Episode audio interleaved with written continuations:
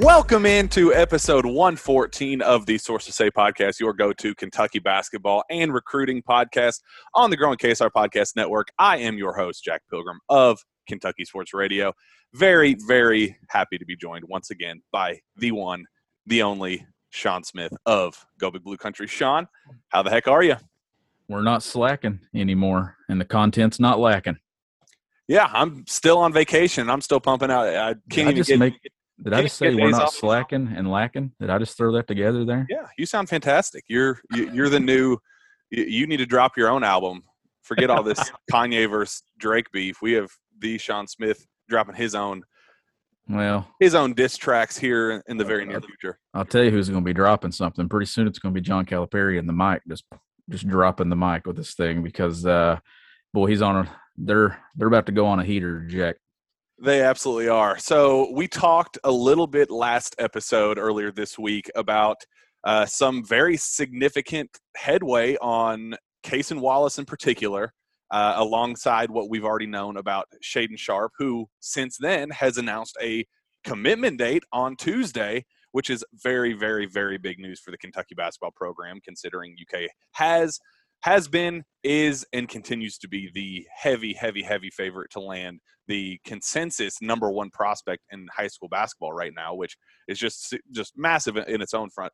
But we've also got some other pretty significant news on another top, depending on who you talk to, as high as top five in the in the class, but consensus top ten in the class in Chris Livingston. So, Sean, we have a lot to talk about in terms of the kind of the layout of this class, what the kind of big dream scenario is for the Kentucky basketball program, what is kind of happening behind the scenes with some other very prominent guys that um, me personally, I'm a big fan of, that may or may not be coming to Kentucky anymore, or there's some some extra things going on in their recruitments that we have to touch on. But uh, Sean, I mean, I think we got to start with with the, with the number one player in the country, Shaedon Sharpe. He is he has announced his commitment date. He's going to be uh, official on Tuesday. uh, I believe he's going to be deciding between four options: Kentucky, the G League, um, Arizona, and Oklahoma State, I believe, are his final four. Uh, and all signs are pointing to Kentucky landing the number one prospect in high school basketball. Sean, I've, I, I couldn't rave about this kid enough. Every time I've seen him, he's just impressing the absolute heck out of me. I've watched the games a lot, you know, watching the same games courtside as John Calipari, Orlando Antigua, Chin Coleman, Jay Lucas, and they are just as high on this kid as as we are. They think that he has the goods and the possibility of of truly being a, you know, Malik Monk level scorer, one of those type of come in and average seventeen to twenty points per game as a freshman and be one of those true program changers. So, Sean, what would it mean to land Shaedon Sharpe? And uh, just kind of what does it mean in general to have potentially the number one prospect in high school basketball back in the fold for Kentucky? It's been a, it's been a minute since we've had something like that. Yeah, you mentioned all those schools and that final list. Well, Kentucky's not just a hat on the table, as as people like to say, not in this one. Uh, but it would mean getting back to what they used to do. And and we know they've been in with Sharpe and in really good position with Sharpe before he ever became the number one player. This has just all worked out, Jack. They identified a talent that just continued to climb in the rankings. Now he's a number going to be the number one player. I, I think twenty-four seven is the only one that doesn't have him number one, if I'm not mistaken, right? I, I think that that could push pretty soon. But on three rivals, E S P N, I mean, that's the – let's just say that's the best player in the class. Uh, it's a guy that's going to be an instant star in college basketball. I don't think this is going to be one that guys miss out on when it comes to evaluating. To me, this is how you kickstart N I L. Because we, we've said this, right? twenty-one yep. was not the class where N I L and John Calipari, Chin Coleman, Orlando Antigua being back, that's not where they were going to make their impact. It was twenty-two. And if you can kickstart this class and already have the number one player in the country in your class in September, that is going to be a domino effect that follows, because there are a lot of guys that when you see number one, there's some guys, Jack, that not other guys want to play with that guy. That's not the case with Shaedon Sharpe. Others want to play with Shaedon. This is a big thing for Kentucky on Tuesday night at seven o'clock. And I will say that I, I the last time I talked to his coach, he and I, I think I mentioned this on this show, that they want him to become a Jamal Murray type player where yeah. he can play the one or the two. So right now, if you look at his highlights, okay, hey, he played on a not very good uh, U Play Canada team on the E Y B L circuit, where he was kind of forced to do a lot of, uh, you know, kind of carry a lot of the weight on that team. That's not that, that's not what his end goal is. He wants to be a facilitator. He wants to be a distributor. He wants to be a playmaker for his teammates. So I, I think at the end of the day, the who U K is trying to pair with him, they already have Sky Clark in the fold. Cason Wallace, things are looking very, very good for him. That's going to be your th- your core three. And all three of those guys, you know, I don't think there's one pure facilitator, one pure playmaker out of those three, but all three of them combined can give you that Emmanuel Quickly, Ashton Hagans, Tyrese Maxey trio. That that is kind of the the idea. They want versatility, they want scoring, they want playmaking, they want passing, they want, you know, just kind of veteran leadership, I guess a floor general of sorts to to kind of run the show in the backcourt. And they they think that it'll be kind of uh, assembly by committee with the three of them. There might not be one pure distributor, but they think between the three of them, combining all of their talents in terms of scoring and distributing and all that, all that stuff, that they can give you that truly elite backcourt. And uh, I, I, I'm I'm right there with them. I think that's as about as good as a, of a backcourt as you could possibly ask for, Sean. Well, and if this class shakes out the way that we think it's going to and the way it's trending, right now, this roster for this season, it's built on experience and it's built on the transfer portal, juniors, seniors, things like that. That that's not going to be the case. There's going to be guys off this team that are going to come back, like it may be a Jacob Toppin that we always talk about to go with this class that we're talking about now. But, man, you're talking guys like Shaedon Sharpe and Cason Wallace. I mean, Kentucky's a, Kentucky's on the verge of getting back to being what they were in those early years of the Calipari era. The last four or five, they haven't gotten the Shaedon Sharpes at the top of this thing. And if they got one, they certainly didn't get a guy like Chris Livingston or someone like that that's right there falling behind it, Jack. It, the times are changing again.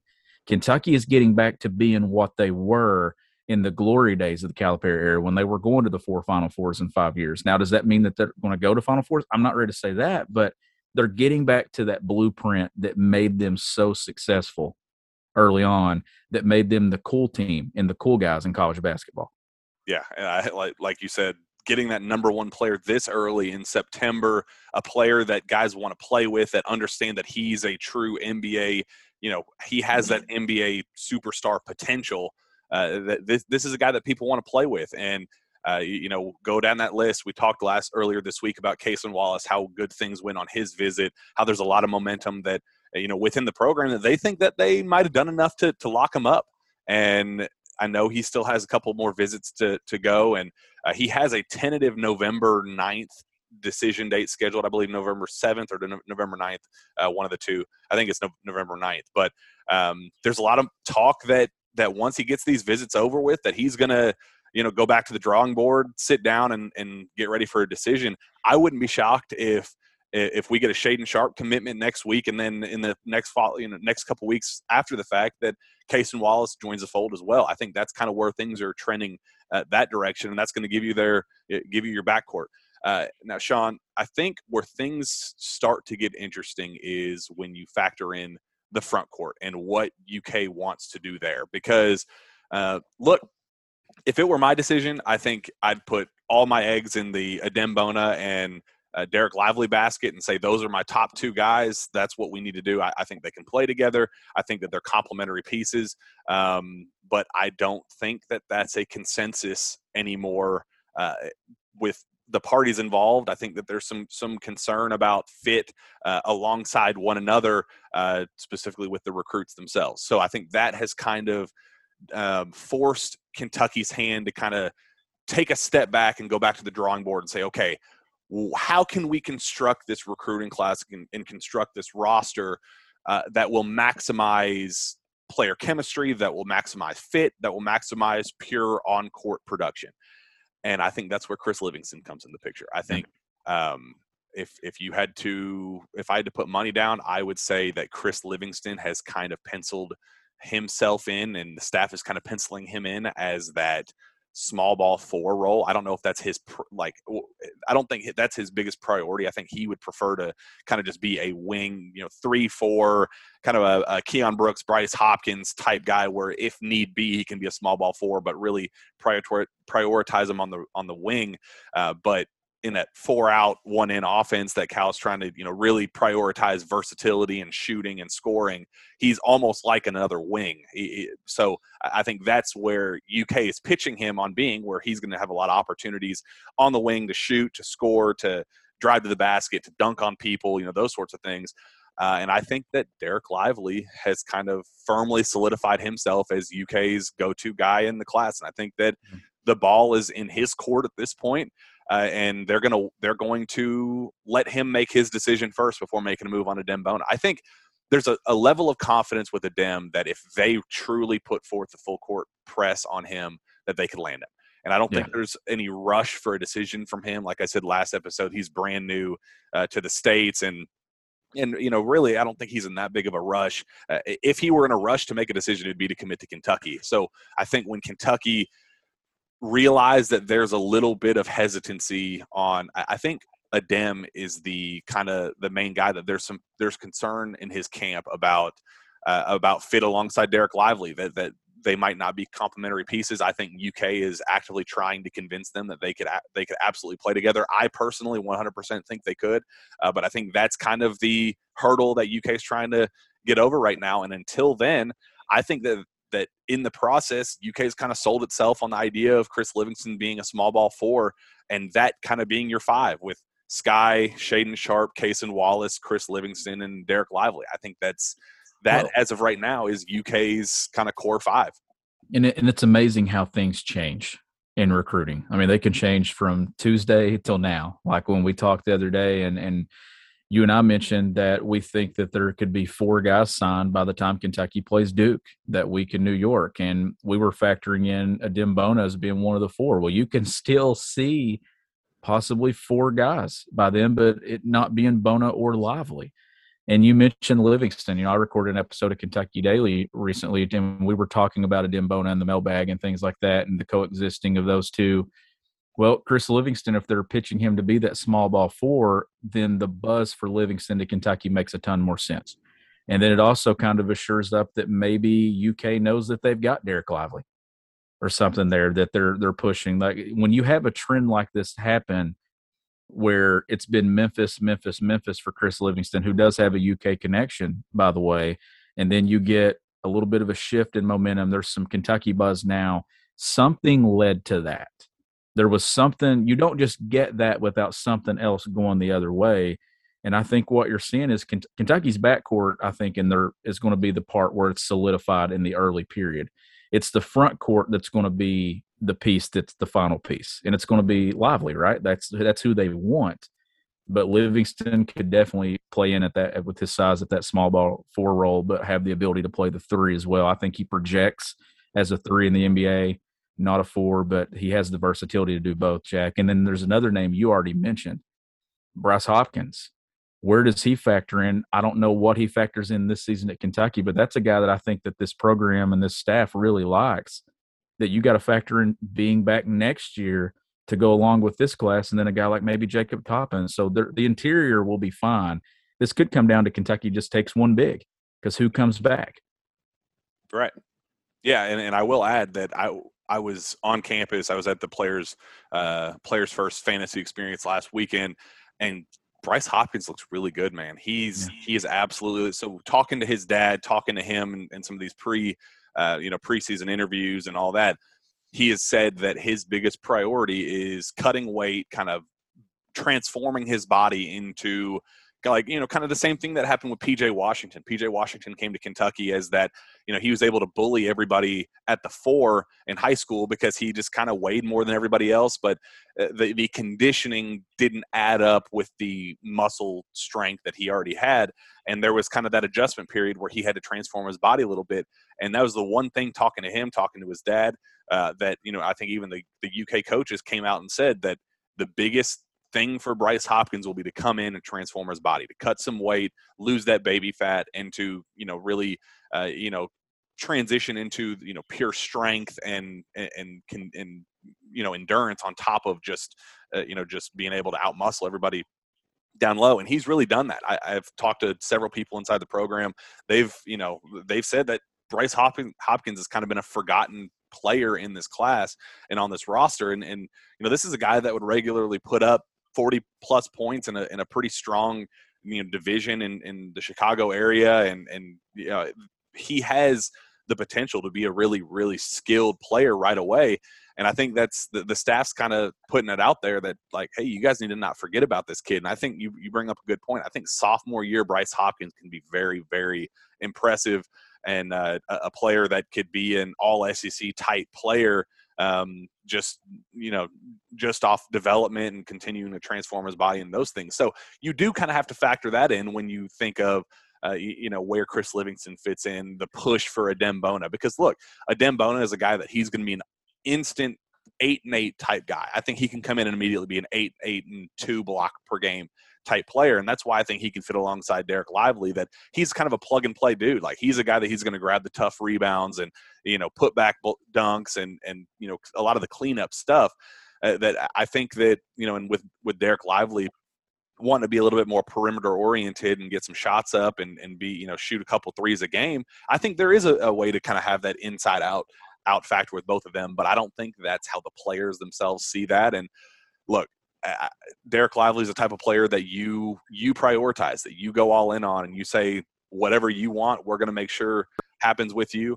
And that's the priority. Derek Lively is the staff's priority right now. And Uh, I think that they're going to make Derek Lively tell them no before making any other decision in the front court or even any outside of that.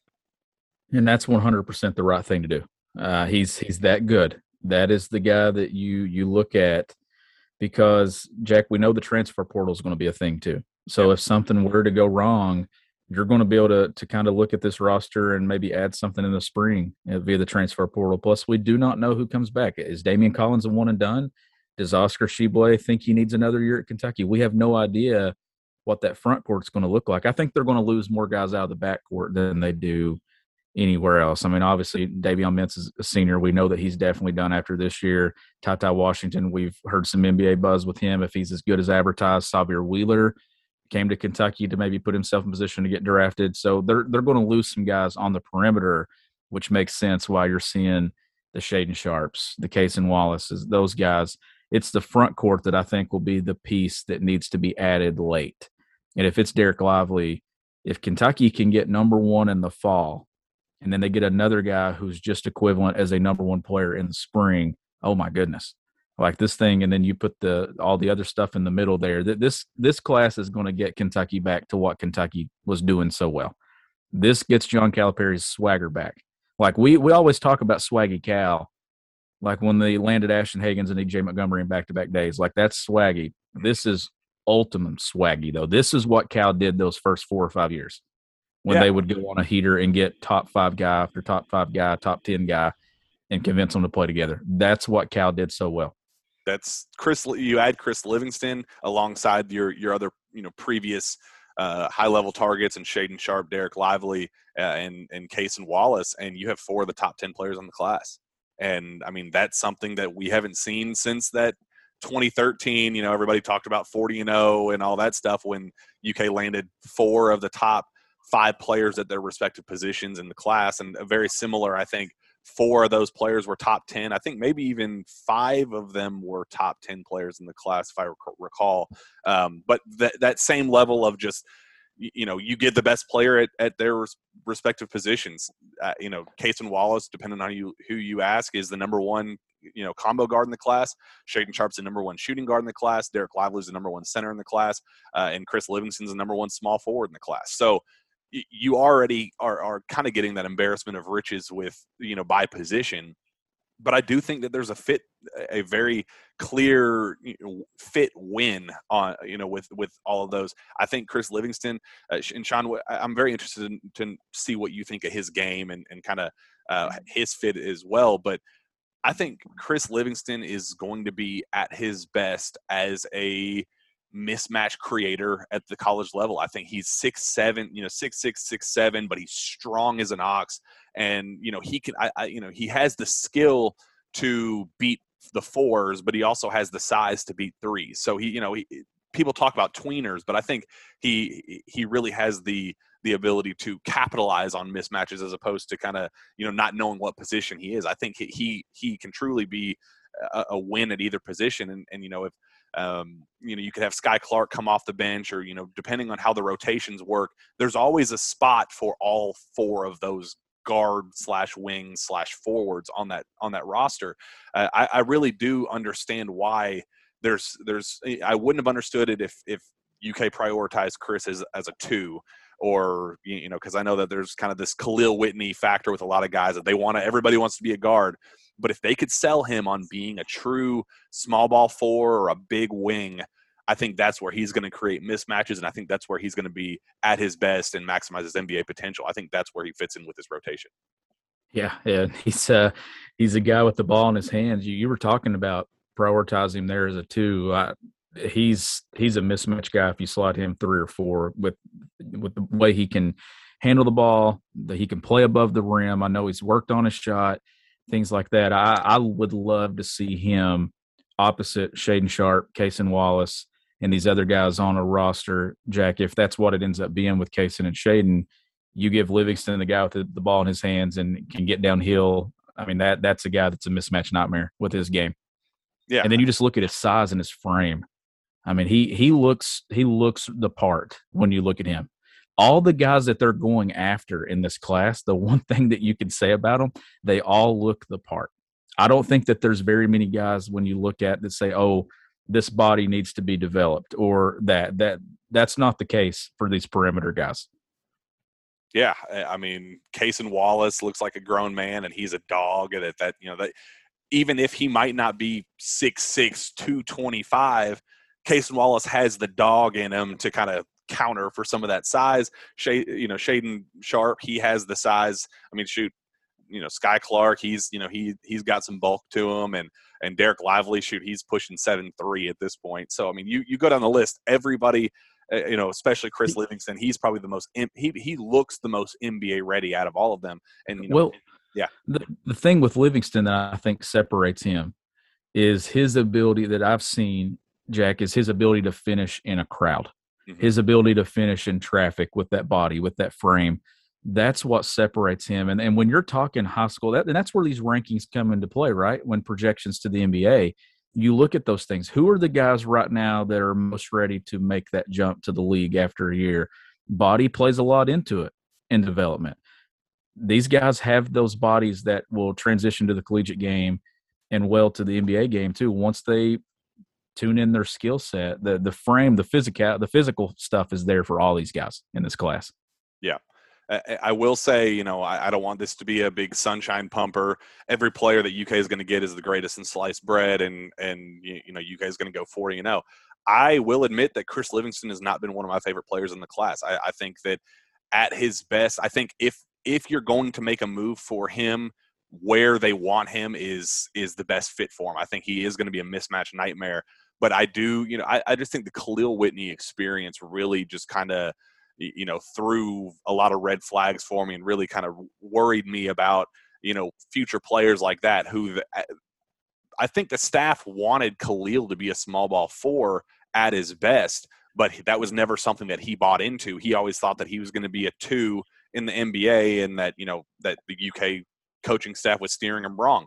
I think that this is something that, Uh, I've heard that even Chris Livingston's a guy that he thinks that he's a guard. He thinks he's a two. And, and I think that if it, it'd be something that he has to buy into, because at his best, if he can, if, if he can realize what his size is and kind of maximize uh, on that front and use that to his, his benefit, then I absolutely think it's a major win for the staff. But I also think when you're talking about taking one or the other between Chris Livingston and Adem Bona, and I don't think that they're mutually exclusive. I do think that there would be a world where U K could get all of them, but it does feel like that's where we're trending. It feels like something that, that you better be pretty damn sure that Chris Livingston's going to buy into that role. Uh, cause if not, then you are missing that four, unless Bryce Hopkins, you, you know, Bryce Hopkins might be that guy, but then you're talking about having a little bit of, of, you know, overload on the wing position and, and all that, depending on who you, who comes back with C J Frederick, Dante Allen, those guys.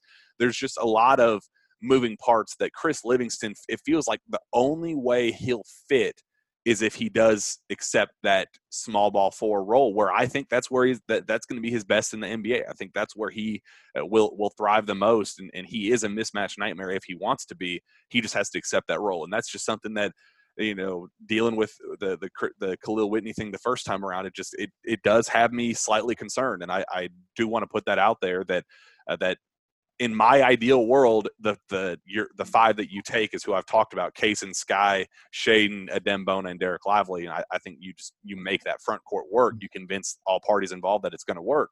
Uh, but I don't know if the people involved actually see it that way. I think that, that Chris has kind of emerged as that guy. So we'll we'll see if they're right. You know, that, that's why they get paid the big bucks, and and they think that they can make that work. And that's that's you know what they're doing right now. So we'll see how we'll see how it unfolds. But uh, I I do have some slight concern with with just kind of uh, you, you know fit and, and understanding role on the team.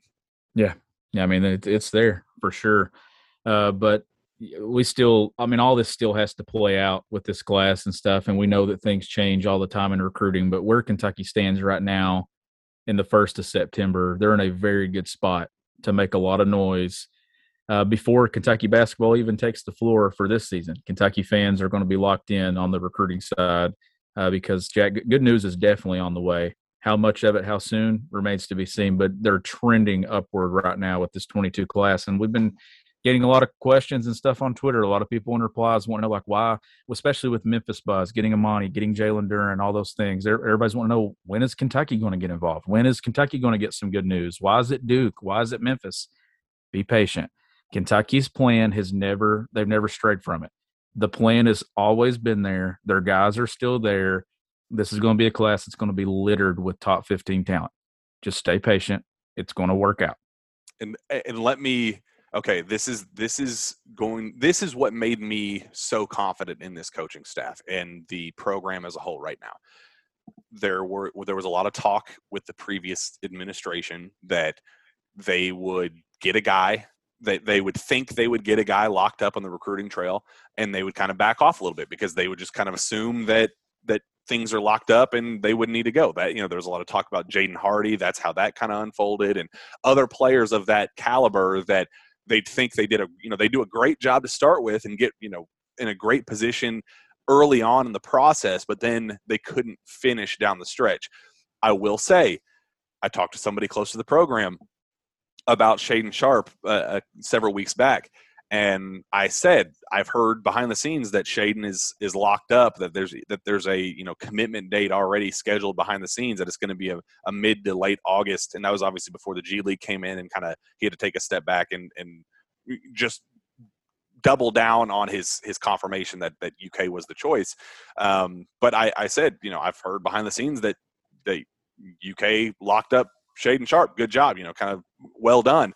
And the response was, it's never locked up until you get them signed on the dotted line. Until until you get them officially committed, it's never a done deal.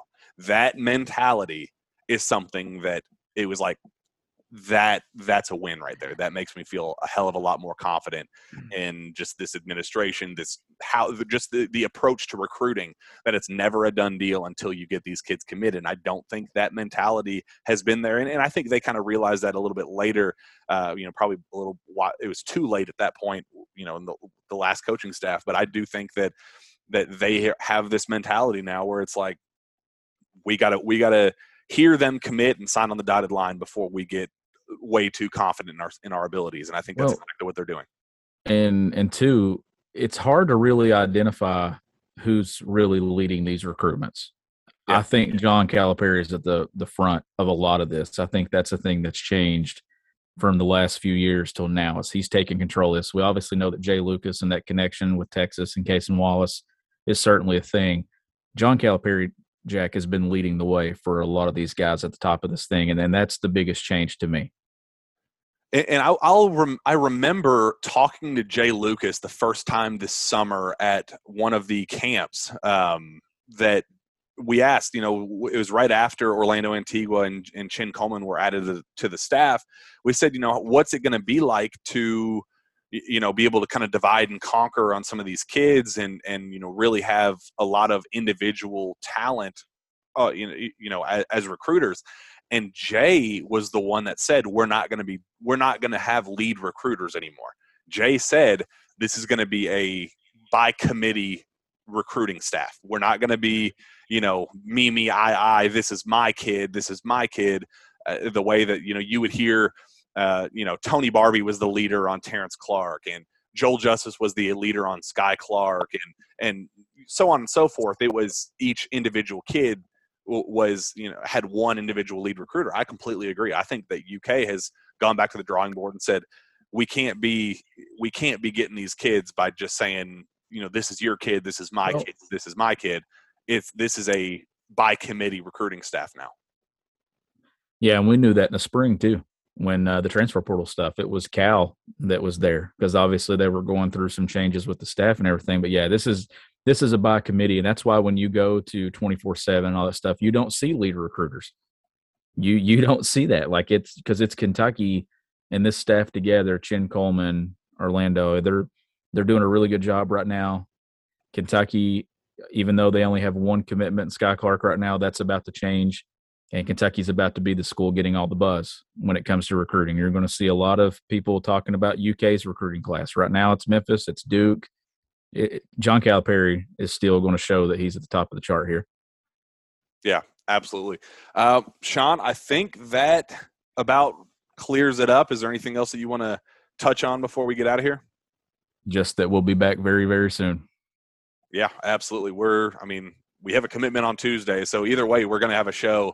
Uh, I'd like to have one ready. Be watching those feeds. Yeah. Be watching those feeds Tuesday night at seven o'clock. Yeah. Be, be ready. Ac- actually, refresh it, refresh it, refresh it. Uh, I can, as soon as it drops, we're dropping.